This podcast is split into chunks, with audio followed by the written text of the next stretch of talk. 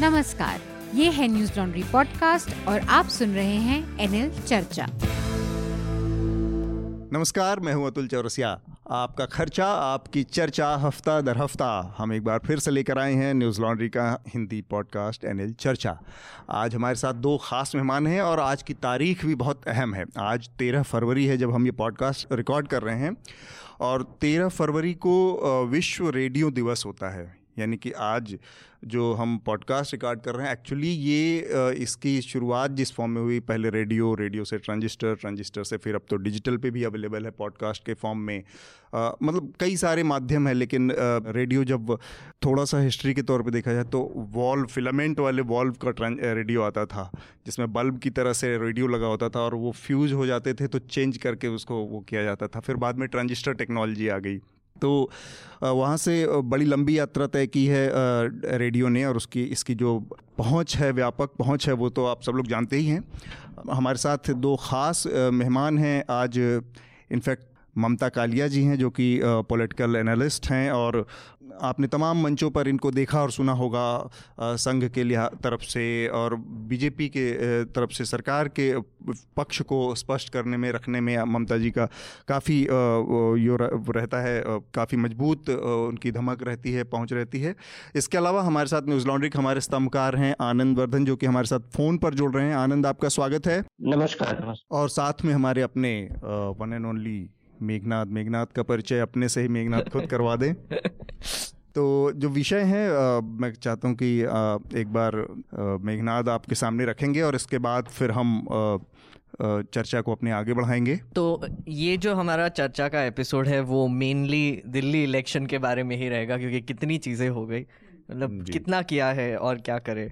ये तो वो हो गया राहुल शिवशंकर भाई, कितना कुछ किया है और कितना कुछ होना बाकी है। तो मैं जल्दी जल्दी से पढ़ लेता हूँ क्या क्या हो गया है। एक तो आम आदमी पार्टी ने दिल्ली में जीत हासिल कर ली है। तो अरविंद केजरीवाल के आम आदमी पार्टी को बासठ सीट्स मिले हैं और बीजेपी को आठ सीट मिले हैं। तो हम इस पर थोड़ी सी चर्चा करेंगे कि कैंपेन कैसे हुआ था और उसका रिजल्ट कैसा निकला। नॉर्थ ईस्ट दिल्ली में जो है वो सबसे ज़्यादा वोटर टर्नआउट रजिस्टर हुआ है, सड़सठ पॉइंट तिरासी परसेंट का वोटर टर्नआउट रजिस्टर हुआ है। तो हम वोटर टर्नआउट और उसके इफ़ेक्ट की भी थोड़ी सी बात करेंगे, ठीक है। Politics of hatred is not acceptable, ऐसे आ, पंजाब के आम आदमी पार्टी ने बयान दिया है। अरविंद केजरीवाल ने बीच में इलेक्शन रिजल्ट डिक्लेयर होने से पहले इलेक्शन कमीशन को बोला था कि उन्होंने वो कंपाइलेशन में इतना टाइम क्यों लगाया और एज यूजुअल एज यूजुअल तो वो थोड़ा सा आ, उसके भी बारे में थोड़ा सा बात करेंगे। और और एक्चुअली हम दिल्ली इलेक्शन के भी ही बारे में काफ़ी चर्चा करेंगे कि जो कैंपेन हुआ था, जो गोली मारो ये वो हुआ था, फिर उसके पहले जो एक्चुअली जो गोलियां चली थी उसकी वजह से क्या हुआ, और फिर ऊपर से जो इतने सारे बीजेपी के लीडर्स यहाँ पर आए थे और उन्होंने कैंपेन किया, उसका इफेक्ट क्या हुआ। नरेंद्र मोदी जी आए थे, उनका इफेक्ट क्या हुआ, तो उसके बारे में हम चर्चा करेंगे। और बेसिकली हम ये इसी तक सीमित रखने वाले क्योंकि बहुत बात करने के लिए बातें बहुत करने के लिए इसके अलावा लेकिन दो चार चीज़ें और भी रही इस हफ्ते में, तो मतलब सरसरी तौर पर उनकी जानकारी दे दी जाए। मसलन सुप्रीम कोर्ट में एसटीएससी एक्ट पर जो आ, आ, सरकार ने स्टैंड लिया था या जो आ, उसको फिर अप, अपहेल्ड किया है उस डिसीजन को। पहले सुप्रीम कोर्ट ने इसमें एक बदलाव किया था कि गिरफ्तारी नहीं होनी चाहिए, जाँच पहले होनी चाहिए, ये सब चीज़ें थी एसटीएससी एक्ट के तहत जिसको चेंज किया था। लेकिन अब वो चीज़ें बनी रहेंगी क्योंकि सरकार ने उस पर एक क्लियर स्टैंड लिया है। इसी तरह से एक जो प्रमोशन में रिजर्वेशन का मामला था उसको कोर्ट ने कहा है कि ये आपके फंडामेंटल राइट्स का हिस्सा नहीं है, इसको भी कोर्ट ने वो किया। इसके अलावा पीएसए, पब्लिक सेफ्टी एक्ट लगाने का जो उमर अब्दुल्ला के ऊपर के ऊपर जो सरकार का फैसला है उस पर उनकी बहन सारा अब्दुल्ला जो हैं, जो कि राजस्थान के उप मुख्यमंत्री सचिन पायलट की पत्नी भी हैं, उन्होंने सुप्रीम कोर्ट में याचिका दायर की। हालांकि उस पर सुनवाई अभी सुप्रीम कोर्ट ने एक्चुअली वो जज ने बोला कि मुझे सुनवाई रिक्यूज कर लिया है, तो अब नए जज में अब किसी नए बेंच को उन, उनको अप्रोच करना होगा। ये सब डेवलपमेंट हैं इस हफ्ते के। और इसके अलावा एक और महत्वपूर्ण चीज़ सुप्रीम कोर्ट का ऑब्जर्वेशन आया जिस दिन नतीजे आए हैं दिल्ली चुनाव, उसके एक दिन बाद सुप्रीम कोर्ट ने कहा कि ये लंबे समय तक, अनिश्चित काल तक इस तरह से आप रोड ब्लॉक करके नहीं चल सकते हैं, इसके लिए कुछ ऑल्टरनेटिव तरीके खोजने पड़ेंगे, कुछ ऐसी जगह ताकि सामान्य जनजीवन भी चलता रहे और आपका प्रोटेस्ट भी दर्ज होता रहे। तो ये कुछ महत्वपूर्ण चीज़ें हैं। तो क्यों ना जो दिल्ली चुनाव का मामला है उसी से शुरू करें। तो ममता जी सबसे पहले आप ही से क्यों ना शुरू करें। ये जो नतीजे आए हैं बासठ सीट्स, बासठ सीटें आम आदमी पार्टी को दी दी गई है और ये पहली बार इतिहास में हुआ है दिल्ली के जब से विधानसभा बनी है। बीच में कुछ समय के लिए बावन के बाद कुछ समय के लिए सस्पेंड हो गई थी, फिर आई। इनकम्बेंट जो गवर्नमेंट थी, जो सत्ता में मौजूद पार्टी थी, उसको दोबारा से उतने ही बड़े मत से जिताना जिताया है जनता ने। तो इसको आप कैसे देख रही हैं आउटसाइडर जो या अपोजिशन की तरफ से पाले से? देखिए, मैं चुनाव के रिजल्ट के बाद काफ़ी चैनल्स में जाके बोलती रही हूँ, तो दो लाइनें मैंने उसके लिए लिखी हैं कि मेरे देश का दिल दिल्ली और मेरे सपनों का प्यारा सा दिल्ली। लेकिन आठ तारीख को थोड़ा सा दिग्भ्रमित हो गया मेरा दिल्ली, कुछ शायद समझाने में कमी रह गई और कुछ बहुत कुछ बातें समझ नहीं पाया दिल्ली। बहुत सारे लोगों ने कहा कि राष्ट्रवाद को तूने हरा दिया है दिल्ली, पर सच तो ये है कि एक नाटककार ने फिर से तुझे रंगमंच बना दिया है दिल्ली। तो यही एक्चुअली हुआ है। बार बार बार बार आम आदमी पार्टी ये बोल रही है, पूरे चुनाव के टाइम पे उन्होंने ये बोला कि हमने जो है जो दिल्ली जीता है, फिर से लैंडस्लाइड विक्ट्री जो उनको मिली है दो हज़ार पंद्रह के बाद, वो हमने गवर्नेंस एंड विकास के मॉडल पर जीता है। पर मैं इस बात से बिल्कुल अग्री नहीं करती।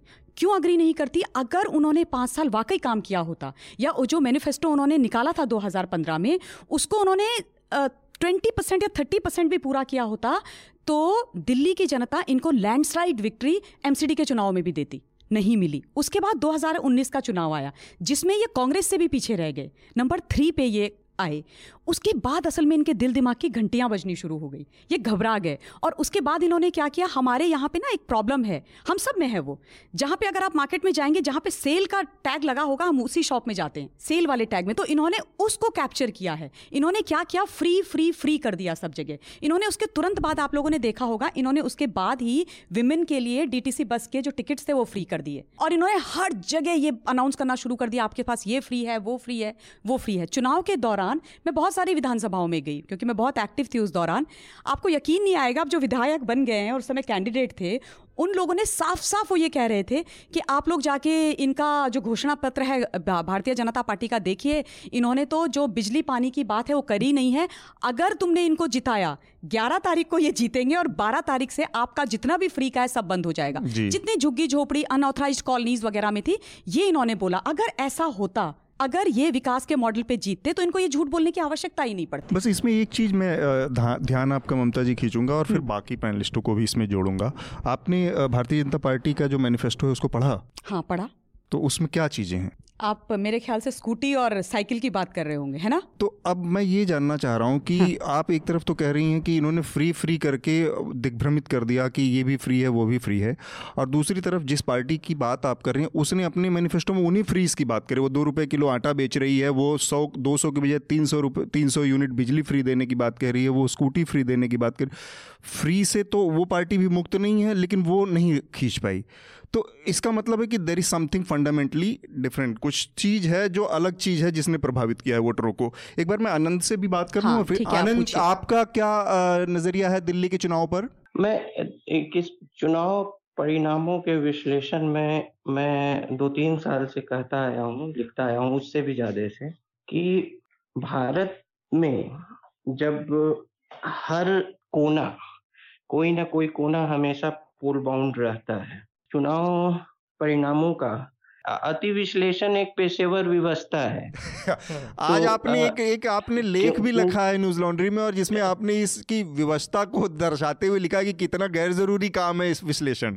हाँ, तो क्या है कि क्योंकि हर हिस्सा कभी ना कभी पोल बाउंड रहता है, तो पाँच छः महीने ही किसी भी निष्कर्ष जो बड़े बड़े निकाले जाते हैं, वो लोकसभा में हो, म्यूनिसिपल इलेक्शन में हो, स्टेट असेंबली इलेक्शन में हो, उसका पाँच छः महीना ही उसकी वैलिडिटी रहती है, क्योंकि सभी निष्कर्ष ध्वस्त हो सकते हैं पाँच छः महीनों में। तो तो लेकिन फिर भी इस पेशेवर मजबूरी के अंदर करना है। दूसरी बात मैं मुझे ये भी लग रहा है, आप लोग दिल्ली में हैं, उससे करीब हजार किलोमीटर यहाँ बैठे हुए, मुझे लग रहा है कि इसका जो मीडिया कवरेज हुआ है वो राष्ट्रीय राजनीति में इसके महत्व के अनुपात में नहीं हुआ है।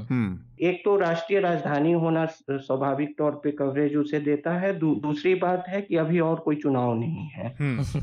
खैर इन इन बातों से को ध्यान में, में रखते हुए मैं फिर भी कुछ संकेत जो ये चुनाव देता है, हाँ। ए, एक तो ममता जी की जो जो बात थी फ्री वीज, तो वो आम आदमी पार्टी तक ही नहीं सीमित है, ये क्षेत्रीय पार्टियों का और रा, और राष्ट्रीय पार्टी भी जब क्षेत्रीकरण में गई हैं तो उनका कैप्टिव वोट बैंक का एक उन, उनकी रणनीति रही है। वो ये तमिलनाडु आंध्र प्रदेश में बहुत पहले से ये सब का प्रयोगशाला रहा है जी, और वहाँ जो कभी बहुत हाईली सब्सिडाइज्ड चावल दे देना, कलर टेलीविजन फ्री दे देना, ये सब तमिलनाडु आंध्रा ये सब में दशकों पहले हो चुका है जी। तो वहाँ अभी भी एक कॉम्पिटिटिव फ्रीबी पॉलिटिक्स है। तो क्षेत्रीय पार्टियां इससे अपना एक vote bank, solid vote bank बनाती हैं। यह आम आदमी पार्टी ने कोई नई चीज नहीं की है जी। और वो जो भय का माहौल बना के कि अगर दूसरी सरकार आई तो ये फ्री भी चली जाएंगी, ये भय भी काम करता है।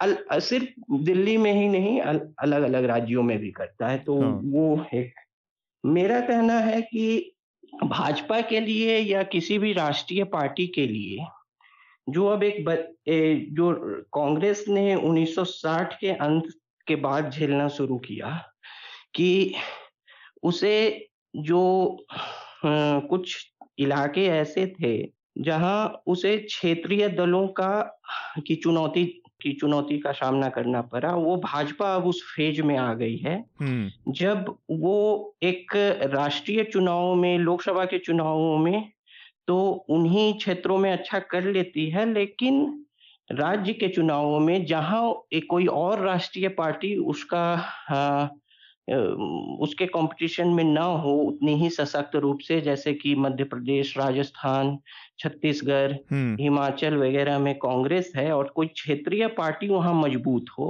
जो कि दिल्ली को में अब हम मैं आ, आपको एक क्षेत्रीय पार्टी के तौर पे देख रहा हूँ, क्योंकि उसकी राष्ट्रीय महत्वाकांक्षाएं पिछले पांच साल में काफी कम हो गई हैं। अब वो उसकी अभी स्ट्रेटेजी भी क्षेत्रीय पार्टी ही जैसी हो गई है जी। तो जब ये किसी मजबूत क्षेत्रीय पार्टी का सामना कर रही हैं, पहले कांग्रेस और अब भाजपा, तो या तो वो कोई क्षेत्रीय एलाय उसका अगर हो, जैसे बिहार में जेडीयू है या महाराष्ट्र में कुछ समय पहले तक शिवसेना था, तो ठीक कर लेती हैं, नहीं तो अपने बल पर खड़ा होने में अभी भी सक्षम नहीं है। okay. अब नहीं हो पा रही है उन्नीस सौ अंठानवे के बाद। और दूसरी बात यह भी है कि दिल्ली में जो विधानसभा चुनाव हुए हैं वो इतने ज्यादा स्थानीय मुद्दों पे अभी ही नहीं, पहले से भी हुए हैं कि जब पिछली बार भाजपा करीब बाईस साल पहले जब सत्ता खोई तो वो प्याज के दामों पर दाम उसके बड़े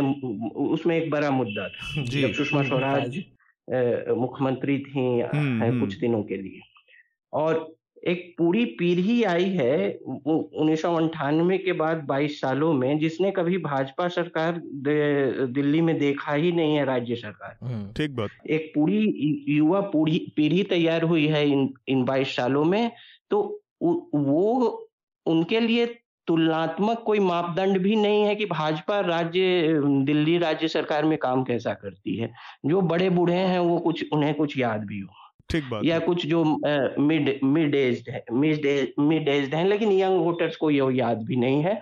तो मेरे कहने का मतलब है कि दिल्ली के का विधानसभा चुनाव प्याज के दामों तक भी जा सकता है, ये तो फिर भी फ्री बस और फ्री इलेक्ट्रिसिटी का मामला है। तो इन चुनावों में स्थानीय कर, स्थानीयकरण जो कि आपकी आपका स्ट्रेंथ था, आपकी शक्ति थी, और राष्ट्रीयकरण, मुद्दों का राष्ट्रीयकरण जो भाजपा जिसमें ले जाना चाहती थी नैरेटिव, ठीक बात है, इन दोनों को बीच था, इन दोनों के बीच था। और मुझे लगता है कि भाजपा इस सभी दो तीन महीने पहले से ही सभी ओपिनियन पोल सभी और एक पूरा मूव था कि भाजपा को इसमें इस चुनाव में मुंह की खानी पड़ेगी। एक फेस सेविंग इलेक्शन था, भाजपा इसमें संतुष्ट होती अगर उसे दस सीटें पंद्रह सीटें मिल जाती। राउट पूरी तरह नहीं चाहती थी, अगर सीटों में नहीं तो वोट परसेंटेज में। नहीं, वोट परसेंटेज ये अड़तीस दशमलव पांच लेके आई है। हाँ। इसका अर्थ है कि उनका कोर वोटर उनके हाथ से फिसला नहीं है और उसमें कुछ बढ़ोतरी ही तो... हुई है। आ, मैं तो मेघनाद से मेरे ख्याल से वो दिखाएंगे नहीं, क्योंकि वो एक महत्वाकांक्षी राष्ट्रीय पार्टी की तरह वो आ, दिखाएंगे कि वो जीतने के लिए थे। मैंने मेरे ख्याल से वो पूरी जीतने की के आत्म के पूरे आत्मविश्वास के साथ थे भी नहीं। ठीक बात है। मैं कई सारी बातें चूंकि आनंद ने कही हैं तो मैं मेघनाद को इसमें जोड़ता हूँ। पहले मेघनाद अपनी बातें कहें और उसके बाद फिर हम आगे बढ़ाएंगे बातचीत। ये ये दिल्ली का इलेक्शन ना काफ़ी इंटरेस्टिंग था। एक तो जैसे आनंद ने भी बोला कि इसका जो कवरेज था वो जैसे कर रहे थे वैसे नेशनल इलेक्शन का कवरेज लग रहा था और हर नेशनल टीवी चैनल पे चल रहा था। और मैं जैसे दिल्ली का इलेक्शन देखता हूँ, ये ग्लोरीफाइड म्यूनसिपैलिटी का इलेक्शन है बेसिकली, क्योंकि एक तो दिल्ली गवर्नमेंट के पास पुलिस नहीं है, लैंड नहीं है और ये मतलब बेसिकली काफ़ी महत्वपूर्ण सब्जेक्ट्स जो है वो सेंट्रल गवर्नमेंट के अंडर आती है। और तो इसलिए मैं बोलता हूँ कि ये थोड़ा सा ग्लोरीफाइड म्यूनसिपैलिटी इलेक्शन की तरह ही है। तो एक, एक बट बट एक बहुत इंटरेस्टिंग चीज़ हुई है ये इलेक्शन में। हमने एनालिसिस किया था कि आ, कितने इवेंट्स किए कौन से कौन से पार्टी ने, कैंपेन इवेंट्स। ठीक है, तो बीजेपी ने एक सौ चार इवेंट्स किए थे दिल्ली में। इसमें नरेंद्र मोदी जी के दो रैली थे, अमित शाह जी ने चौवालीस रैलीज किए थे, योगी आदित्यनाथ ने बारह रैली किए, इवन नीतीश कुमार को लेके उसने दो रैली किए, जे पी नड्डा ने चालीस रैली किए, अनुराग ठाकुर ने दो, इवन सन, सनी देओल ने एक रैली किया था। ये मुझे पता नहीं कहाँ किया बट किया था। अच्छा। और रोड शो किया था। तो और आम आदमी पार्टी ने इंटरेस्टिंगली दस इवेंट किए थे टोटल। स्टार कैंपेनर्स की इवेंट्स दस थे। बहुत सारे ये जो बहुत सारे किए अरविंद केजरीवाल ने वो इसमें शामिल। तो ये रोड शोज वगैरह, ये स्टार कैंपेनर्स की बात कर रहा हूँ मैं, जो वो लिस्ट में थे ना। स्टार कैंपेनर्स है ही नहीं ना केजरीवाल जी के अलावा, जो भी है जो भी है उन्होंने दस इवेंट किए। और इंडियन नेशनल कांग्रेस ने ग्यारह इवेंट किए। ठीक है, और अगर आप ग्यारह किए उन्होंने ग्यारह। I am surprise, I am very surprise to know that. मतलब ये पार्टी अकेली है जिसने सरेंडर कर दिया था बिना चुनाव लड़े। तो राहुल गांधी ने चार इवेंट्स किए थे, प्रियंका गांधी ने चार किए थे, सोनिया गांधी ने एक किया था, अमरिंदर सिंह आए थे। सोनिया का वो एक भी कैंसिल हो गया था। अच्छा, पर उनकी तबीयत खराब हो गई थी। राहुल गांधी को चार भी क्यों करने दिए? नहीं, उनका एक रोड शो हुआ था आई थिंक सोनिया गांधी का बाद अच्छा, में हुआ हाँ, था हाँ, क्योंकि बाद में मुझे लगा कहीं वो शायद कैंसिल हो गया था। उसके एक दिन पहले उनकी तबीयत खराब हो गई अच्छा, थी हाँ। और अमरिंदर सिंह का एक हुआ था और भूपिंदर सिंह हुड्डा भी आए थे। उन्होंने भी जो आज बहुत क्रिटिसिज्म मतलब लगे हुए हैं बोलने पे। तो अगर आप ये देखेंगे कि काफी इंटरेस्टिंग है, क्योंकि एक सौ चार इवेंट करके जब बीजेपी ने आठ सीट लिए और जब आम आदमी पार्टी के वैसे ही रोड शो करके जो भी करके दस इवेंट करके उनको इतने सारे सीट्स मिले। तो आ, ये थोड़ी सी सोचने वाली बात है कि बीजेपी ने इस इलेक्शन में इतना ज़्यादा एफर्ट क्यों डाला। मुझे लगता है कि ये एक ईगो बैटल था, बहुत बड़ा ईगो बैटल था। और ये जो एक चीज़ है ना कि ये एक हमारी पार्टी यहाँ पे दिल्ली में नहीं है, ये थोड़ा सा खटकता है बीजेपी को। मुझे ऐसे सही में लगता है कि नरेंद्र मोदी मुद्दा बना लिया गया। हाँ, तो वो ईगो बैटल सा हो गया था। नहीं, वैसे मेरे ख्याल से ऐसा नहीं है। मैं अच्छा। इसके इसके दो तीन कारण है। देखो देखिए, एक तो ये है कि ये आम आदमी पार्टी के लिए जो था ना आत्मसम्मान और राजनैतिक अपने अस्तित्व को रखने का चुनाव था। तो उन्होंने साम दाम दंड भेद सब लगा दिए, क्योंकि अगर यहाँ चुनाव हार जाते तो वो भारत की राजनीतिक जो हमारा मैप है उसमें से खत्म हो जाते। तो उन्होंने सब कुछ किया। हाँ। उन्होंने जो भी करना था। देखिए मुझे बताइए हाँ। कि साम दाम दंड भेद, तो साम और दाम ये दोनों चीजों में भाजपा का कोई मुकाबला है आम आदमी पार्टी से? मतलब जिस पार्टी का आप क्या बात कर रहे हैं। मैं तो कहती हूँ कि इतना बड़ा कलाकार आदमी आज तक भारत के राजनीति में पैदा ही नहीं हुआ।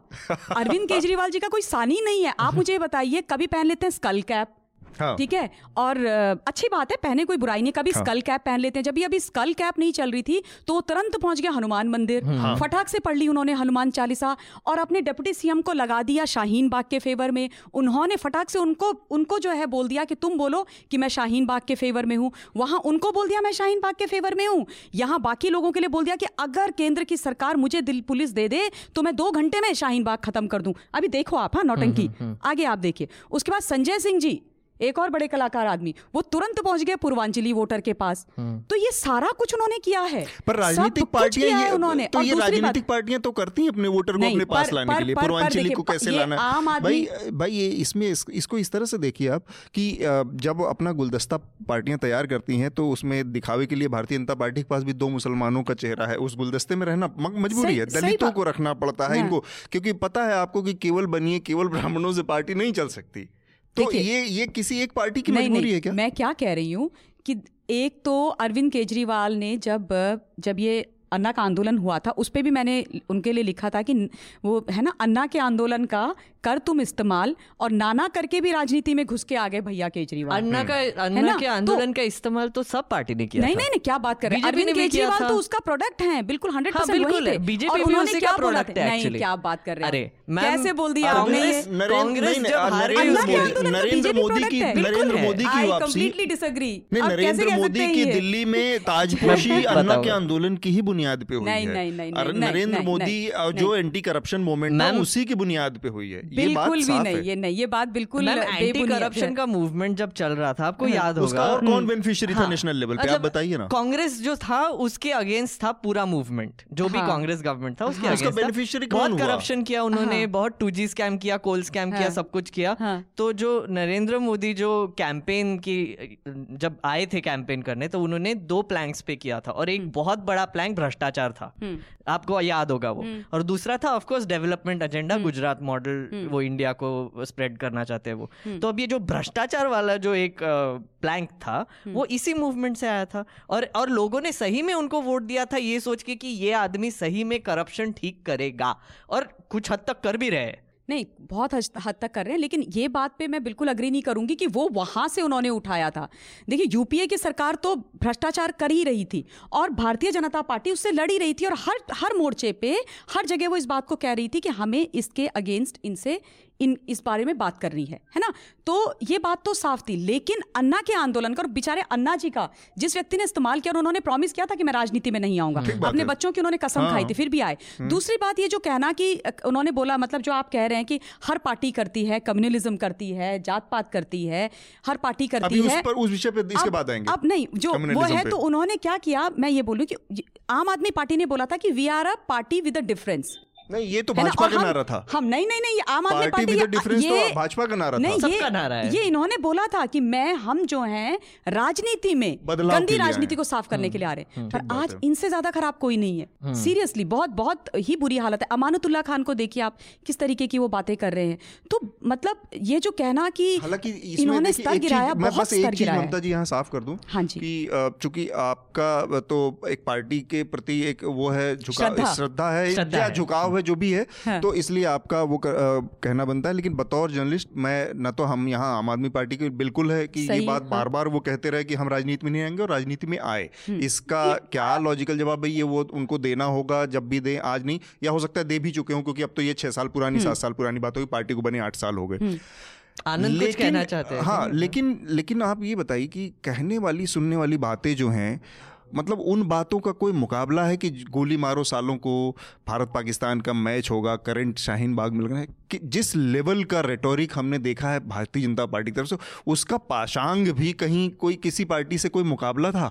आप बताइए कि मैं तो इसको ऑन फैक्ट ऑन रिकॉर्ड रख के देखूं अगर, तो आप देखिए कि कितने भारतीय जनता पार्टी के लोगों के ऊपर, नेताओं पर कार्रवाई इलेक्शन कमीशन ने की, बैन किया, ये किया, और कितने बाकी पार्टियों के लोगों ने किया। आप इस पर बात कीजिए फैक्ट पे ना, कितने लोगों के खिलाफ। देखिए ऐसा, हाँ देखिए ऐसा है कि जो भी बातें हुई और जो आचार संहिता के समय पर हुई और इलेक्शन कमीशन को गलत लगी तो उन्होंने बैन किया, है ना।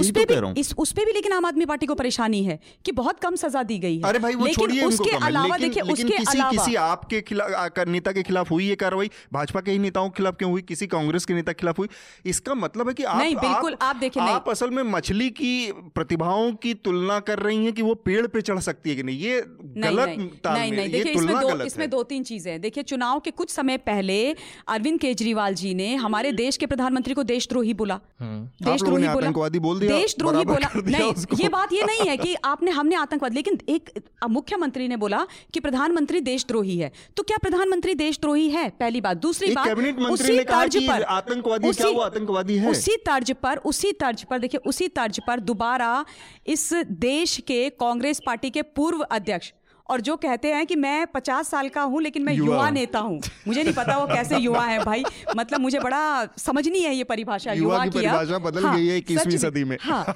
तो वो उनकी शब्दावली सुन के मुझे तो बहुत दुख हुआ। ये जब बाहर निकलेगा, इसको जब इसको हम इसके घर से बुलाएंगे, इसको युवा इतने डंडे मारेगा, तू तड़ाक रेवे देश के प्रधानमंत्री के लिए आप चुनावी रैली में बोल रहे हैं।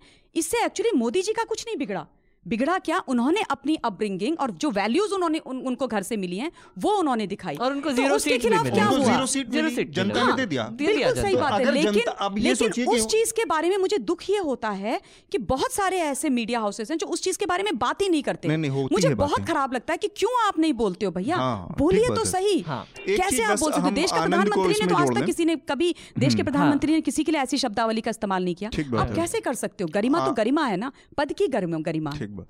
आनंद, आपने बहुत सारी बातें सुनी, आपको इस पर जो जिस तरह के जिस टोन में बातें हुई दिल्ली चुनाव के दौरान और जिस तरह से नेताओं ने प्रतिक्रियाएं दी हैं, उस पर आपको क्या लगता है कि भारतीय जनता पार्टी को इसका कुछ नुकसान हुआ है? जो मैंने जो बातें सुनी उसमें पहले जो ममता जी ने बोला वो एक अवश्यंभावी बात है कि कोई भी राजनीतिक पार्टी, मैंने इस पर एक लेख भी लिखा है, तो क्या है कि कोई भी राजनीतिक पार्टी की जो फिजिक्स के भाषा में ट्रेजेक्ट्री होती है वो डिसरप्टिव के बाद मुख्य धारा की ही पार्टी बनना चाहती है, वो क्योंकि डिसरप्टिव फेज बहुत ज्यादा दिन तक नहीं चलेगा। इसमें जर्मनी के एक राजनीतिक वैज्ञानिक वैज्ञानिक ऑटो हिचमेयर का मैंने एक उल्लेख करते हुए एक लेख भी लिखा है जी, कि वो मुख्य धारा, आप भी मुख्य धारा की पार्टी बने चाहेगी, वैचारिक तौर पे नहीं लेकिन विस्तार के तौर पर भारत में हर राजनीतिक पार्टी कांग्रेस ही बनना चाहती है, साठ और सत्तर की कांग्रेस। वैचारिक मतभेद हो सकता है, बाकी मतभेद हो सकता है, लेकिन विस्तार आपको चाहिए। तो कांग्रेस का जो अम्ब्रेला नेटवर्क था साठ सत्तर का, और वो विस्तार ही सबकी महत्वाकांक्षा रहती है, वैचारिक मतभेद हो सकते हैं जी। आप भी कभी जो है आप भी कांग्रेस ही बनना चाहेगी, भले ही दूसरे तरह की कांग्रेस बनना चाहेगी, इसलिए मुख्य धारा की पार्टी बनने में उसमें ऐसे कई कई खामियां आई हैं जो कि भारतीय पार्टी पार्टी सिस्टम है, जो इंडियन पार्टी सिस्टम में जो खामियां हैं वो आप में भी हैं, तो उसमें कोई आश्चर्य की बात नहीं है, क्योंकि वो फेज वो डिसरप्टिव से अब मेन स्ट्रीम की ओर जा रही है।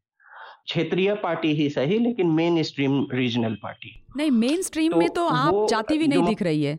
वो खामियां जो इन्होंने बताई वो सब सब सारा चीज सा, सारा पर्सनैलिटी कल्ट हो या इनर पार्टी डेमोक्रेसी नहीं होना, बहुत कुछ क्रिमिनल केसेस में भी जो पहले नहीं इनको समझ में आता था कि कई क्रिमिनल केसेस जो उम्मीदवारों पे होते हैं उसके पॉलिटिकल मोटिव्स भी होते हैं, कैसे लगते हैं। अब उनके ही उम्मीदवारों पे जो एडीआर का रिपोर्ट है कि करीब छत्तीस उम्मीदवारों पे वो क्रिमिनल केसेस हैं, तो वो पॉलिटिकली मोटिवेटेड केसेस भी होंगे, लेकिन ये पहले भी होते थे। तो उन सब चीजों पे और बहुत सारी चीजों पे जो मुख्य धारा की पार्टियों में होती है वो है उसमें उसमें वो अब री इन्वेंटिंग द व्हील करके नहीं होगा, जो जो आपको रण क्षेत्र मिला है उसी में काम करना होगा जी।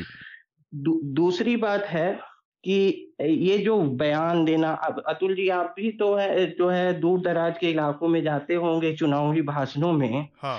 आ, लोग कैसी कैसी बातें कहते हैं, हुँ, ये तो वो सब टेलीविजन पे दिखाया ही नहीं जा सकता है। ठीक बात। तो और आ, वो गाली गलौज के साथ चुनावी सभाओं में मैंने तो इतने देखा है कि ठीक ठाक नेता जो कि शहरों में दूसरी भाषा में बात करते हैं, गाँव में चुनाव प्रचार करते हुए वो गंदी गालियों के साथ भी चुनाव प्रचार करते हैं। हम्म। तो कि, किसने क्या कहा क्या कहा वो तो बड़े नेताओं से के मुख से जब निकलता है तो यह विवादास्पद बयान, भड़काऊ बयान।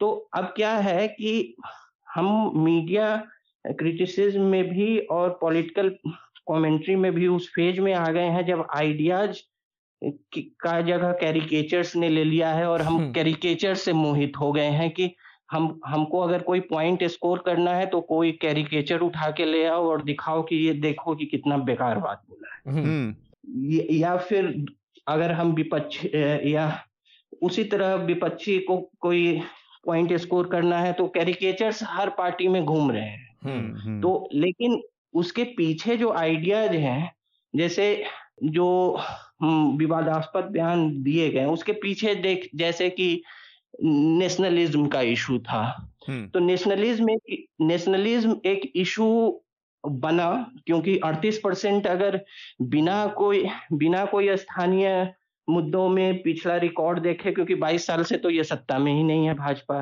तो अड़तीस परसेंट अड़तीस पॉइंट फाइव परसेंट अगर इसको यहाँ वोट आ गए तो उस पोल, उस पोलराइजेशन में वो कहीं ना कहीं सफल रहे अपने कोर वोटर्स के पोलराइजेशन में और उसमें कुछ बढ़ोतरी करने में भी। और आपको भी आपको भी उन्होंने चुनाव प्रचार के अंतिम फेज में राष्ट्रवादी भाषा में बात करने के लिए मजबूर किया।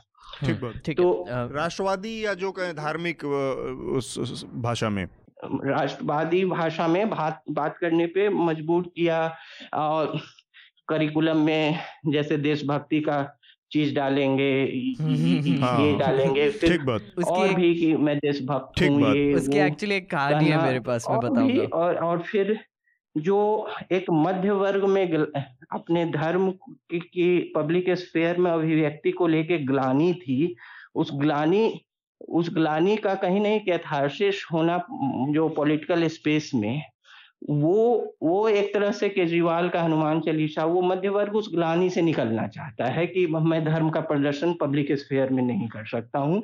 इसको कई पार्टियां समझ रही हैं और उसको भाजपा को वो एडवांटेज नहीं देना चाहती हैं, शायद उस पे केजरीवाल वो हनुमान चालीसा भी आ गए, जीतने के बाद भी हनुमान जी को बधाई दे दिए। ठीक है आनंद, ये मेघनाद आप कुछ कहना चाह रहे? एक लेटर है वो हमारे एक श्रोता का, वो उसको पढ़ना है, उसके बाद फिर हम अपनी बात को आगे बढ़ाते हैं। एक तो एक तो ये जो हनुमान जी की बात कर रहे हैं, तो मेरा एक ही कहना है कि अभी अब अभी आपको एग्ज़ाम अच्छी हो जाती है या फिर कुछ हो जाता है तो फिर हम जैसे मेरे घर में भी और सबके घर में मंदिर जाके आते हैं, गाड़ी ले लेते हैं, प्रसाद चढ़ाते हैं। ये जो मंदिर जाने का जो है ना, जब पॉलिटिशियंस जाते हैं तो इसका बड़ा इवेंट बना देते हैं और मुझे ये बहुत गलत लगता है कि जब कोई पॉलिटिशियन कोई भी पॉलिटिशियन कोई मंदिर जाता है इलेक्शन से पहले, इलेक्शन के बाद, इसको ऐसे कम्युनल तरीके से जो देखा जाता है वो मुझे सही में गलत लगता है। जाने दो, ठीक है,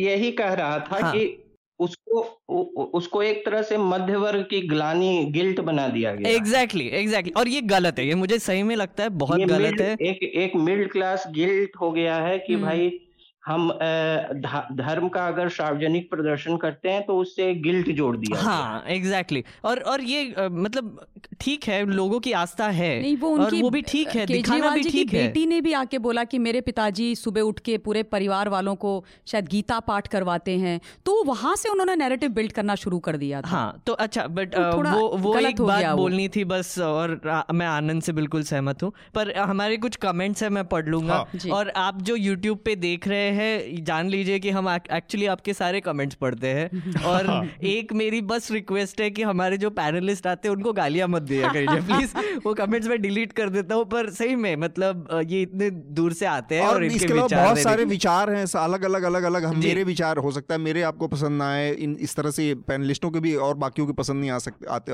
हो सकता है, तो इसलिए गाली देने के बजाय उसका कंस्ट्रक्टिव तरीके से आप काउंटर कर सकते हैं। टिप्पणी कीजिए, बिल्कुल टिप्पणी कीजिए, और मैं ऐसी एक टिप्पणी कहानी पढ़ना चाहता हूँ समीर शेख की, जिनका एक्चुअली हम जस्ट डिस्कशन कर रहे थे उसकी बेसिस पे थोड़ा सा आइडियलिस्टिक सा कमेंट है तो मैं पढ़ना चाहूँगा।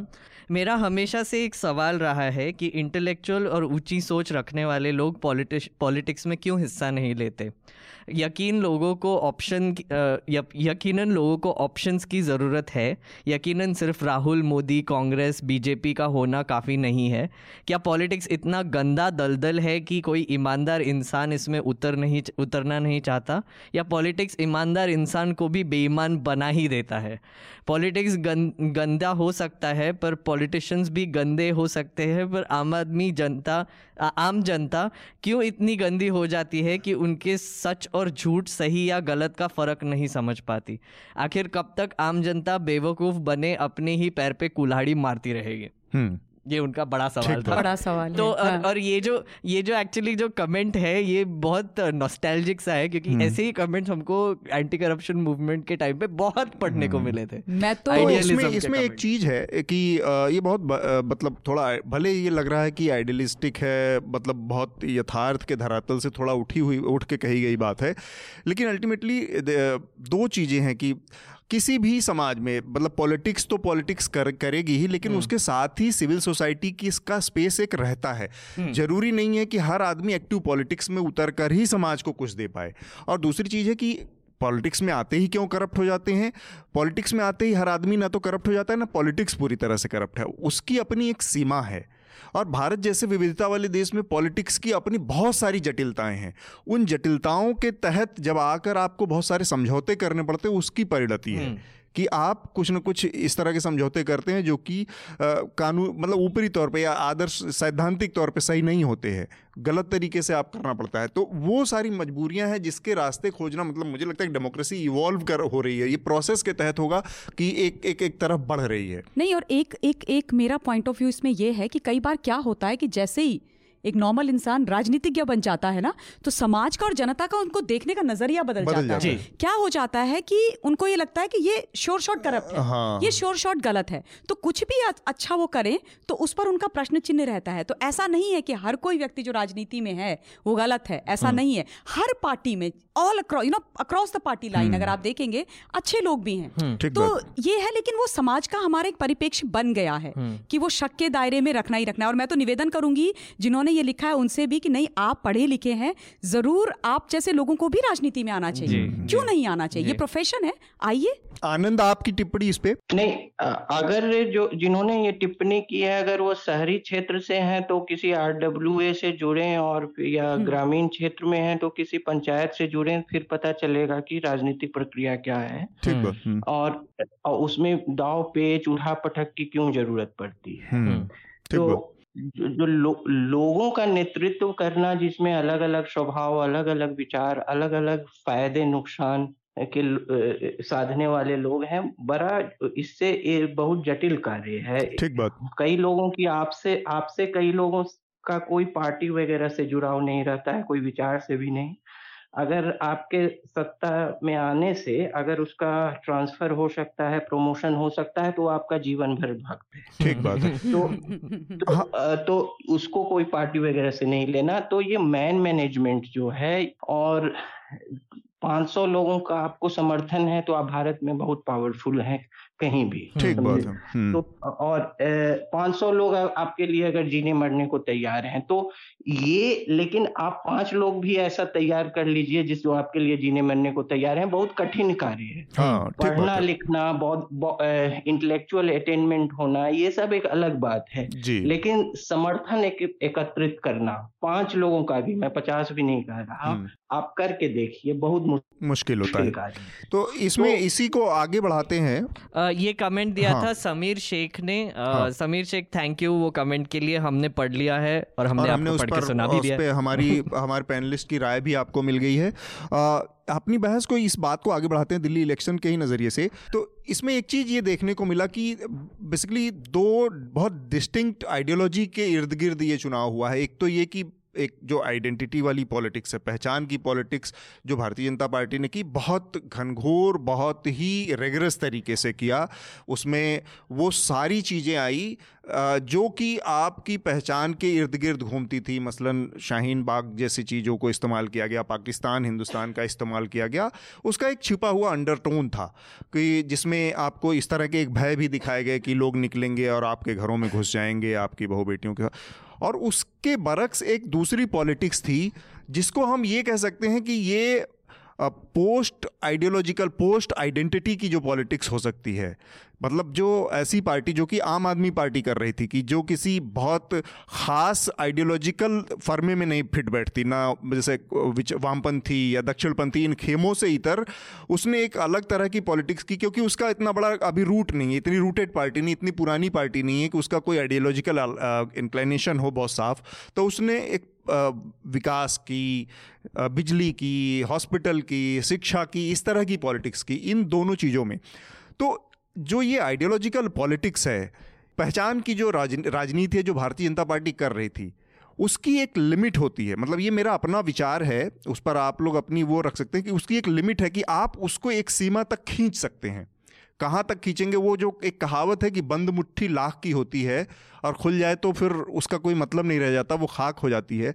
तो भारतीय जनता पार्टी ने दिल्ली के चुनाव में उस आइडेंटिटी की पॉलिटिक्स को उस सीमा तक स्ट्रेच किया, खींच दिया, जहाँ से उसके पास पॉजिटिव दिखाने बताने के लिए कुछ नहीं था सिवाय डर, भय, बंटवारा। और ये तो ये जो उसके मुकाबले आपकी जो राजनीति वो बहुत सकारात्मक रही, इस वजह से भी ये नतीजे देखने को मिले। देखिए, जहाँ तक ये कहना कि भाजपा ने एक ऐसी राजनीति करी जिसमें बहुत हेटरेट था, यही हुआ, मैं इस बात से इत्तेफाक नहीं रखती। क्योंकि अगर आप ये कहते हैं कि राष्ट्रवाद की बात करना गलत है, जहाँ शाहीन बाग के बारे में बात करना गलत है, तो कहाँ गलत है? देखिए, शाहीन बाग का को भाजपा भारतीय जनता पार्टी ने नहीं बिठाया, उन्होंने उसको आरंभ नहीं किया। किन पार्टियों ने आरंभ किया ये समझने की बात है। जिनकी राजनीतिक नैया डूब रही थी उन्होंने शाहीन बाग बिठाया, शाहीन बाग को बिठाने की कोई आवश्यकता नहीं थी। और उस पर बात भी हुई, सब ने करी। आम आदमी पार्टी के अमानतुल्ला खान वहाँ पर गए और उनके जो शब्द थे वो ये थे कि इंशाअल्लाह हम इनको यहाँ इनको ख़त्म करेंगे और अल्लाह ताला उसकी शुरुआत शाहीन बाग से करेगा। ये उनके इनिशियल स्टेटमेंट्स हैं। मुझे याद है ये वही अमानतुल्ला खान है जिन्होंने जब चांदनी चौक में मंदिर टूटा था तो वो वो वेंडलिज्म में थे, और जब एन टी सी ए का शुरू हुआ था सारा मुद्दा, सारा मसला, तो सबसे पहले जो हेट स्पीच थी वो उनकी तरफ से आई थी। तो ये सारी चीज़ें उन्होंने करी हैं और बड़े ही प्लान्ड तरीके से करी हैं, ऐसा नहीं कि नहीं करी। दूसरी बात जो है, हम ये कहना, मुझे बहुत खुशी होती, सच में बहुत खुशी होती as a voter of Delhi, अगर आम आदमी पार्टी विकास के मुद्दों पर चुनाव जीतती। लेकिन अगर आप देखेंगे अभी उन्होंने क्या किया, चुनाव से पहले दो हज़ार दो हज़ार पंद्रह का जो उनका मैनिफेस्टो था वो भी अपनी वेबसाइट से हटा दिया। क्यों हटा दिया? क्योंकि लोग उनको क्वेश्चन करने लगे, भारतीय जनता पार्टी उनको उस पर क्वेश्चन करने लगी कि भाई आपने बोला था कि हम पाँच सौ स्कूल बनाएंगे दो हज़ार उन्नीस के अंत तक, आपने एक स्कूल नहीं बनाया। एक स्कूल दिखा दीजिए, कुछ स्कूल आपने अंतर्राष्ट्रीय स्तर के तर्ज पर आपने उनको आ, उनका ब्यूटिफिकेशन किया है, लेकिन नौ सौ में से पाँच सौ पिचानबे स्कूल में आज तक प्रधान अध्यापक नहीं है, प्रधानाचार्य नहीं है। आपने उस पर काम क्यों नहीं किया? आपने बोला था डिग्री कॉलेज बनाएंगे, एक डिग्री कॉलेज नहीं है। आपने बोला था कि पंद्रह lakh C C T V camera लगाएंगे। एक महिला होने के नाते ये तो मुझे भी बहुत दुख होता है, आप नहीं लगाते पंद्रह लाख, आप पाँच लाख तो लगाते, कम से कम पाँच लाख लगाते, आपने वो भी नहीं लगाए। आपने बोला था आप दो लाख टॉयलेट बनाएंगे, आपने नहीं बनाया। और दूसरी बात, सबसे बड़ी बात जो सबसे गंदी मुझे उनकी राजनीति लगी, बहुत ही मुझे बुरी लगी, देखिए दो हज़ार पंद्रह में जब वो आए थे ना, तो मैं आपको बता रही हूँ मुझे भी लगा था कि कुछ अलग होगा, कुछ अलग होगा, मिस्टर केजरीवाल कुछ करेंगे, लेकिन ध्वस्त कर दिया उन्होंने उस विश्वास को। उसमें क्या किया उन्होंने, मैं बताती हूँ, आयुष्मान भारत योजना जो बहुत अच्छी चल रही है और करोड़ों लोग उसका लाभ ले रहे हैं, उन्होंने उसको दिल्ली में लागू ही नहीं होने दिया अपने राजनीतिक गेन के लिए। गलत है ना? आप उन लोगों को पांच लाख के उस उस बीमे से वंचित क्यों रखें? दूसरा, प्रधानमंत्री आवास योजना, उनको दो करोड़ कहना था कि उनकी जो योजना है स्वास्थ्य वाली उससे बेहतर है, कहाँ कहीं नहीं है। मोहल्ला क्लिनिक में मैं आपको कह रही हूँ और दावे के साथ कह रही हूँ, मैं उनके साथ जाने के लिए तैयार हूँ। मैंने सौरभ भारद्वाज जी के साथ और संजय सिंह के जी के साथ और सोमनाथ भारती जी के साथ डिबेट करी थी वन टू वन, और मैंने बोला कि मैं तैयार हूं, आप मुझे लेके चलिए एज अ वोटर कि कहां है आपकी मोहल्ला क्लिनिक, नहीं है। दूसरा छोटा सा मुद्दा, दो करोड़ घर प्रधानमंत्री आवास योजना में बने हैं, लेकिन उन्होंने उस आवास योजना को यहाँ पर आरंभ नहीं किया। करते तो कम से कम सौ पचास घर तो दिल्ली को मिलते, ठीक है, नहीं किया उन्होंने, क्योंकि गंदी राजनीति। जो मैं ये कह रहा था कि जो आइडियोलॉजिकल और पोस्ट आइडियोलॉजिकल पॉलिटिक्स है जो भाजपा और उसमें दिखा, उस पर मैं टिप्पणी चाह रहा था मेघनाद थोड़ा सा, क्योंकि ममता जी ने उसको केवल आम आदमी पार्टी और उसकी योजनाओं से जोड़ दिया, तो मैं उस पर जानना चाहता हूं। एक्चुअली मतलब ये जो इलेक्शन हुआ था वो एक सीधी सी बात है, और मैं बीजेपी की समझ भी सकता हूँ कैसी मजबूरी थी। एक्चुअली मैं एक्चुअली एक चीज़ से बहुत सरप्राइज था कि बीजेपी का एमसीडी है अब यहाँ पे, तो अगर उनको से काम के बारे में अगर कुछ बोलना होता या फिर वो, तो उन्होंने एमसीडी के काम लाए होते कि हमने ये दस साल में इतने इतने एमसीडी के काम किए हैं। ठीक है, राष्ट्रवाद के बारे में बात करना वगैरह वो उनकी चॉइस है, वो कर भी सकते हैं, पर मुझे ये बहुत सरप्राइजिंग लगा कि इसको एमसीडी ने जो काम किया है उसको प्राइमरी मुद्दा बनाने की वजह उन्होंने तीन सौ सत्तर शुरू कर दिया। उन्होंने आ, पाकिस्तान के नाम पे वोट लेना शुरू कर दिया, शाहीन बाग के नाम पे वोट लेना शुरू कर दिया, जो भी किया। अब वो उनका कैंपेन स्ट्रैटेजी था और वो क्लियरली फेल हो गया है। आई मीन इसका कोई दो राय तो है नहीं, वो जो को भी जो भी कैंपेन स्ट्रैटेजी था वो फेल हो गया। आ, उस और दूसरी साइड से अगर आप देखेंगे कांग्रेस का बहुत इंटरेस्टिंग कैंपेन रहा है इसमें, क्योंकि कैंपेन था ही नहीं। और वो, वो इंटरेस्टिंग इस बात का था कि आई थिंक एक एक बहुत स्टेटमेंट मुझे इंटरेस्टिंग लगा। अधीर रंजन चौधरी जी जो है, जो पार्लियामेंट में उनके लीडर है, हाँ, उनको पूछा कि आपके कितने कम सीट क्यों है, तो उन्होंने बोला कि अरे हम ये चुनाव जीतने के लिए लड़ी नहीं रहे थे, हमको बस अपना अस्तित्व मेंटेन करना था हाँ, दिल्ली में, और उसके लिए एक दो सीट भी मिल गया तो काफी है। वो एक भी नहीं मिला वो, वो अलग बात है। और और जो आम आदमी पार्टी का जो है आम आदमी पार्टी का है जो जो साइड है, अब अब सोचिए कि एक तो ये फ्रीबी का मसला है। मुझे लगता है कि हर गवर्नमेंट और स्पेशली इंडिया में गवर्नमेंट में जहाँ पे इतनी इनइक्वालिटी है कि हम प्रिविलेज से यहाँ पे बैठ के बयानबाजी करते रहते हैं, पर एक बहुत बड़ी संख्या के लोग हैं जिनके पास बेसिक अम्यूनिटीज़ नहीं है।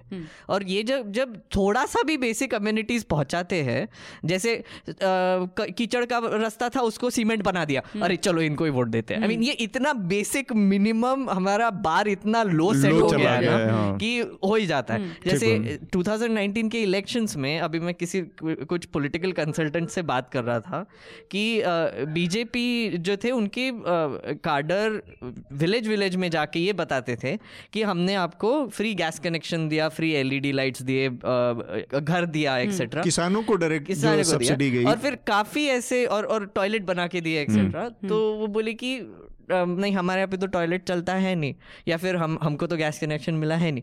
पर वो उनके पास ये ऑब्वियसली एक स्टोरी थी कि बाजू के गांव में हमने इतने इतने घर बनाए हैं और इतने इतने गैस कनेक्शन दिए, और सही में दिया भी था, तो अगर आप हमको और पाँच साल देंगे तो आप तक भी पहुंचेगा, राइट। एंड इसी इसी होप से लोगों ने आ, उनको दिया।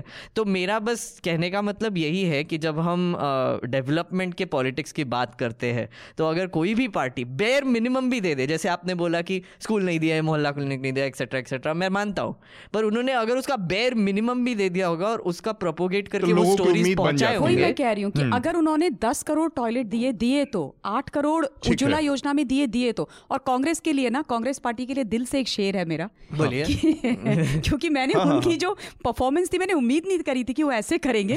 तो वो एक है ना बहुत कॉमन सा शेर है कि गिरते हैं शह सवार ही मैदान जंग में, वो तिफल क्या गिरे जो घुटनों के बल चले। तो इन्होंने तो क्रॉल करना शुरू करके गिव अप कर दिया, ये हालत इनकी हो गई। आनंद, आपको मेरी आवाज आ रही है? हाँ, रही, मैंने तो सुना। बस आखिरी आखिरी में आपसे टिप्पणी बस मैं चाह रहा हूँ कि ये जो दोनों कैंपेन हुआ पार्टियों का, आम आदमी पार्टी का और भारतीय जनता पार्टी का, तो इस इस इस कैंपेन को भी आप एक वजह मानते हैं कि लोगों को आ, को बहुत ज़्यादा इस तरह के हेट्रेड या इस तरह के कम्युनल कैंपेन से दिक्कत हुई दिल्ली वालों को, या फिर वजहें वही सामान्य रही काम और ए, आ, पिछले कई वर्षों से क्योंकि पब्लिक मेमोरी शॉर्ट होती है, हर कैंपेन के बारे में यही कह सकते हैं। तो लोकसभा चुनावों का भी कैंपेन या फिर उसके पहले विधानसभा में भी कोई साफ सुथरा नहीं था, और ये एब्स्ट्रैक्ट कैटेगरीज, हेट, लव, ये सब जो है विश्लेषण के लिए ठीक है, लेकिन मेरे एक कारण कि उसका एब्जॉर्प्शन क्षमता भी जनता में बहुत ज्यादा है। तो आ, दूसरी बात है कि जैसा कि मेघनाद ने कहा कि ये चूंकि एक एक्सटेंडेड म्यूनिसिपल टाइप का इलेक्शन था, ग्लोरीफाइड, तो हाँ, हाँ ग्लोरीफाइड और या तो इस, इसमें दो ही चीजें थी कि स्थानीय मुद्दे आ, पर चूंकि आपकी सरकार यहाँ पांच साल थी और यहाँ बाईस साल इन इनकी सरकार नहीं रही है तो कोई तुलनात्मक मापदंड नहीं था और इन्होंने काफी लेट कैंपेन शुरू किया था भाजपा ने, तो ये आइडियोलॉजिकल इनकी जो मैसेजिंग थी इससे ये जो है एक डैमेज कंट्रोल मोड में थे कि अब इससे एक तो नेशनल मैसेजिंग होगी, दिल्ली चुनाव के बहाने से नेशनल मैसेजिंग भी इस मुद्दे पे कर देते हैं और इसी से जो है कुछ डैमेज कंट्रोल करके वोट ले आते हैं। तो उसमें वो वो बताएंगे नहीं, ये स्वीकार नहीं करेंगे, लेकिन वो इस चुनाव के प्रति बहुत महत्वाकांक्षी नहीं थे। वो, वो अपना कोर वोटर सुरक्षित करके इसमें खुश होंगे। कुछ दो चार सीटें और आ जाती तो ज्यादा खुश होते। चलिए ठीक है, ममता जी ममता जी आपसे सहमत नहीं है। और एक बात और है कि जहां तक फ्रीबी वाली बात है कि जो तृतीय देश के जितने भी राजनीतिक व्यवस्थाएं हैं, third world countries socially politically right of the centre parties हैं, लेकिन इकोनॉमिक इश्यूज पे ज्यादातर लेफ्ट ऑफ द सेंटर हैं भाजपा को लेकर, भाजपा को इंक्लूडिंग बीजेपी। ठीक है, तो मैं एक छोटे से जो कल्याणकारी राज्य की जो अवधारणा है उसको लेके स्कीम्स चलाती हैं और अगर एक बहुत पुष्ट वोट बैंक उनको इस तरह के योजनाओं से भी मिले तो वो भी वो भी इसी तरह का। ठीक है, मेरे दो तीन दो तीन छोटे छोटे से पॉइंट्स हैं है उसमें। आइडेंटिटी पॉलिटिक्स को लेके वो सही है, आइडेंटिटी पॉलिटिक्स एक राजनीतिक जो रणनीति है उसके मिश्रण का एक भाग हो सकता है, सिर्फ वही नहीं हो सकता है। और भाजपा भी सिर्फ आइडेंटिटी पॉलिटिक्स को लेकर है, इवन मोदी भी नहीं आए हैं, वो भी एक गवर्नेंस विकास गवर्नेंस डेवलपमेंट लेकर आए थे। पॉलिटिक्स का तड़का लगा हुआ है और कई भी सबका साथ सबका विश्वास विकास सब ये सब था। एक पॉइंट के बाद वो भी डिमिनिशिंग रिटर्न दे सकता है, लेकिन उसको समय समय पे रिन्यूअल की जरूरत होती है। अच्छा, मैं मैं छोटा सा एक पॉइंट ये कहना चाह रही थी कि जहाँ तक हाँ इन्होंने बोला कि भाजपा संतुष्ट होगी अपना जो वोट परसेंटेज है उसको वापस लाना, ऐसा नहीं है। जितना मैं भारतीय जनता पार्टी को समझती हूँ, मेरे को मालूम है कि वो हर चुनाव को जीतने के लिए लड़ते हैं और दिल्ली का चुनाव भी जीतने के लिए ही लड़ा गया था, तो ऐसा नहीं है कि वो जीतना नहीं चाहते थे। ठीक है, अब जो जीता वो सिकंदर, जनता जनार्दन, जो मैंडेट है वो है। और एक छोटी सी बात और मैं ये बोलना चाहती हूँ कि एमसीडी की जो बात हुई, एमसीडी में भी आम आदमी पार्टी जो हमारी स्टेट गवर्नमेंट थी उसका बड़ा इंटरफेरेंस था, वो पैसा ही रिलीज नहीं करते थे। एमसीडी को कोर्ट जाना पड़ा और कोर्ट को फटका लगाना पड़ा दिल्ली सरकार को कि इनके फंड्स रिलीज करो। तो ये बड़ा ही मतलब दस साल से चीजें रही हैं, दस साल से पिछले पांच साल से और उससे पहले दिल्ली शीला जी की सरकार के समय से अच्छा, ये चलता ही रहा है। अच्छा, तो ऐसा हुआ है। तो, तो एक बस एक कमेंट पढ़ लेता हूँ। हाँ, उसके बाद फिर और आखिरी रिकमेंडेशन के राउंड जाएंगे। लास्ट टाइम जो हमने जो पॉडकास्ट किया था और यूट्यूब पे डाला था तो कैजर आलम नाम के एक हमारे नए सब्सक्राइबर बन गए हैं, तो उन्होंने हमको बोला कि I am your new subscriber because healthy discussion. Thank you so much Qaiser and welcome to the news laundry family. और इसी तरह एक्चुअली हमको सब्सक्राइब करते रहिए और पेट to keep news free, तो हमारा news consumer कैसा हो, कैजर आलम जैसा हो जी। और एक एक चीज बता देता हूँ मैं, बहुत इंटरेस्टिंग सी चीज हो रही है मैम कि अभी प्रकाश जावड़ेकर जी ने कल एक प्रेस कॉन्फ्रेंस किया, उसमें आई थिंक ये इलेक्शन रिजल्ट्स के बाद उनको शायद थोड़ा सा झटका लगा, ट्यूबलाइट जला जो भी बोलो कि अच्छा चलो अभी हम काम की बात करते हैं और फिर अब आतंकवादी छोड़ो, अब छोड़ो। तो फिर अभी पंद्रह तारीख से उन्होंने कैंपेन शुरू करना है कि वो टीवी न्यूज ब्रॉडकास्टिंग डिजिटल पे एड डालने वाले हैं कि मोदी जी ने क्या काम किए। ठीक है, और ये जो एड जो डालते हैं वो मीडिया हाउसेस को पैसा जाता है और फिर आप ही सोचिए कि ये मीडिया हाउस किसके लिए काम करेंगे। अगर उनका सर्वाइवल गवर्नमेंट पे डिपेंडेंट होगा, अगर उनका सर्वाइवल कॉर्पोरेट पे डिपेंडेंट होगा, तो वो उन्हीं का काम करेंगे। और हम जो आपसे पैसे लेते हैं, जो जनता से पैसे लेते हैं, जो कैजर आलम जैसे लोगों से पैसा लेते हैं, वो हम आपके लिए काम करेंगे। तो पे टू कीप न्यूज फ्री। इसीलिए हम आप लोगों से कहते हैं कि न्यूज लॉन्ड्री को सब्सक्राइब करें और किसी भी तरह के पॉलिटिकल या फिर कॉरपोरेशन के दबाव से न्यूज को कम से कम आजाद रखें, क्योंकि जब न्यूज इन तमाम दबावों से मुक्त रहेगा तो वो आपकी बात करेगा। आ, हम अपने आखिरी राउंड की तरफ बढ़ते हैं जो कि हमारा रिकमेंडेशन का राउंड है। आ, आनंद, सबसे पहले आप ही का रिकमेंडेशन लेते हैं। इस हफ्ते आप क्या रिकमेंड करेंगे हमारे श्रोताओं के लिए? पिछले रविवार को, चूंकि यह हिंदी का पॉडकास्ट है, तो हाँ। हिंदी के एक बड़े साहित्यकार गिरिराज किशोर जी का निधन हो गया है जी।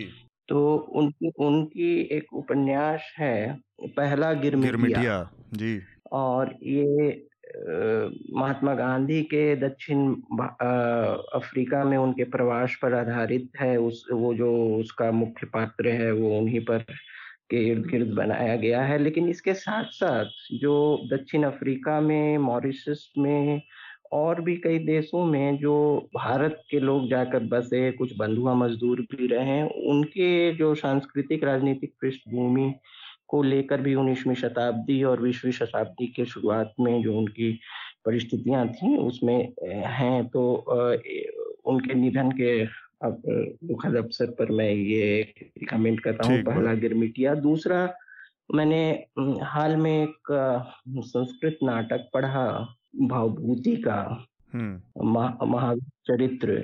ये रामायण की कथा पर ही है, लेकिन इसमें उनका जो मूलतः रामायण की कथा पर ही आधारित है, लेकिन जो साहित्यिक पुट है वो जो पारंपरिक संस्कृत साहित्य है उसका है, और जो इसकी भाषा है वो बहुत ही प्रभावशाली है। अगर कुछ लोग संस्कृत जानते हैं तो उसे पढ़े, नहीं तो उसका अंग्रेजी जो अनुवाद है वो भी उपलब्ध है। संस्कृत से सीधे अंग्रेजी हिंदी में नहीं आया?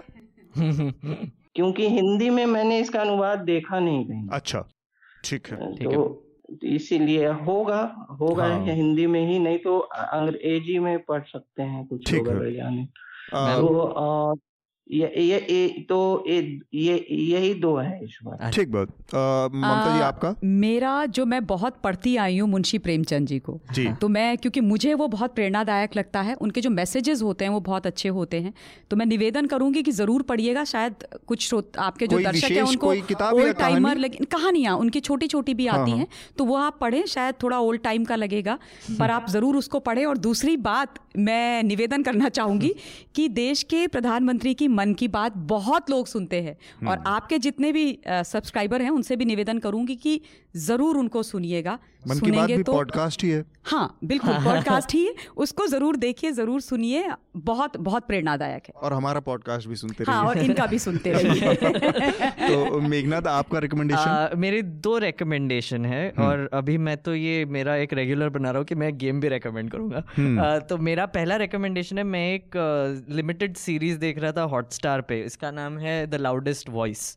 ये जो सीरीज है वो रॉजर एल्स पे आधारित है, जो जिन्होंने फॉक्स न्यूज़ शुरू किया था अमेरिका में, और उन्होंने कैसे अपना नीश बनाया और कैसे पूरे कंजर्वेटिव राइट विंग ऑडियंस को अपने दायरे में लाके एक न्यूज़ चैनल चलाया, और वो अभी तक कितना इन्फ्लुएंशियल रहा है। जैसे डोनाल्ड ट्रंप के विक्ट्री में, उसके पहले भी ओबामा को क्वेश्चन करने में कैसे, कुछ कुछ हमारे यहाँ रिपब्लिक टीवी उसी का वर्जन है एकदम। वो जो जब मैं देख रहा था तो मुझे इतना ऐसे अर्नब गोस्वामी ने कॉपी कर लिया, एकदम ऐसे लग रहा था कि कुछ तो, ये मुझे अच्छा लगा कि एकदम से कनेक्शन हो गया।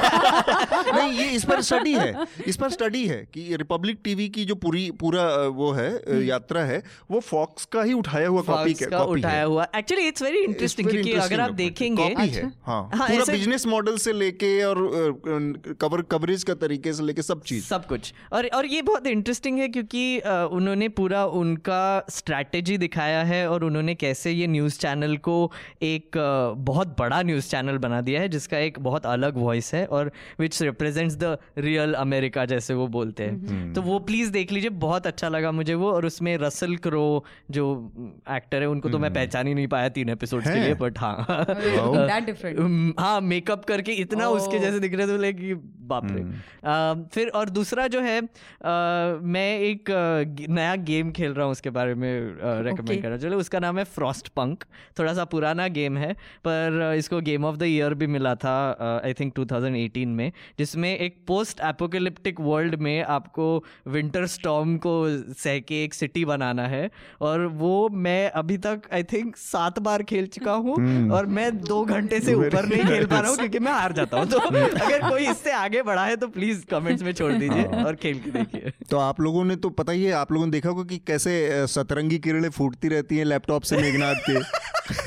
सतरंगी किरणें फूटती रहती है, ठीक है, क्योंकि ये बहुत ही बहुत ही अच्छा लैपटॉप है। हाँ, वो उसका वो था, क्या कहते हैं उसको, प्रदर्शित करने का तरीका। ये गेमिंग लैपटॉप है। तो एक गेम हर हफ्ते आपको मेघनाद की तरफ से रिकमेंड होता है। तो ये हमारा हम, मतलब जो कि वीडियो गेम में जिनका बहुत इंटरेस्ट नहीं, उनके लिए कम से कम जानकारी भरा तो है। नहीं प्लीज। तो जो आम आदमी पार्टी की पूरी जीत मिली है, इस पर एक डॉक्यूमेंट्री अरविंद केजरीवाल के ऊपर बनी थी, द इनसिग्निफिकेंट मैन करके। वो अवेलेबल है, आप उसको देख सकते हैं, मेरे ख्याल से यूट्यूब पे भी आपको मिल जाएगी। और इसके साथ हम अपनी आज की चर्चा को यहीं रोकेंगे। ममता जी आपका, आनंद आपका और मेघनाद आपका बहुत बहुत शुक्रिया चर्चा में शामिल होने के लिए। धन्यवाद धन्यवाद। न्यूज लॉन्ड्री के सभी पॉडकास्ट टिचर, आईट्यूज और दूसरे पॉडकास्ट प्लेटफॉर्म पे उपलब्ध हैं। खबरों को विज्ञापन के दबाव से आजाद रखें, न्यूज लॉन्ड्री को सब्सक्राइब करें।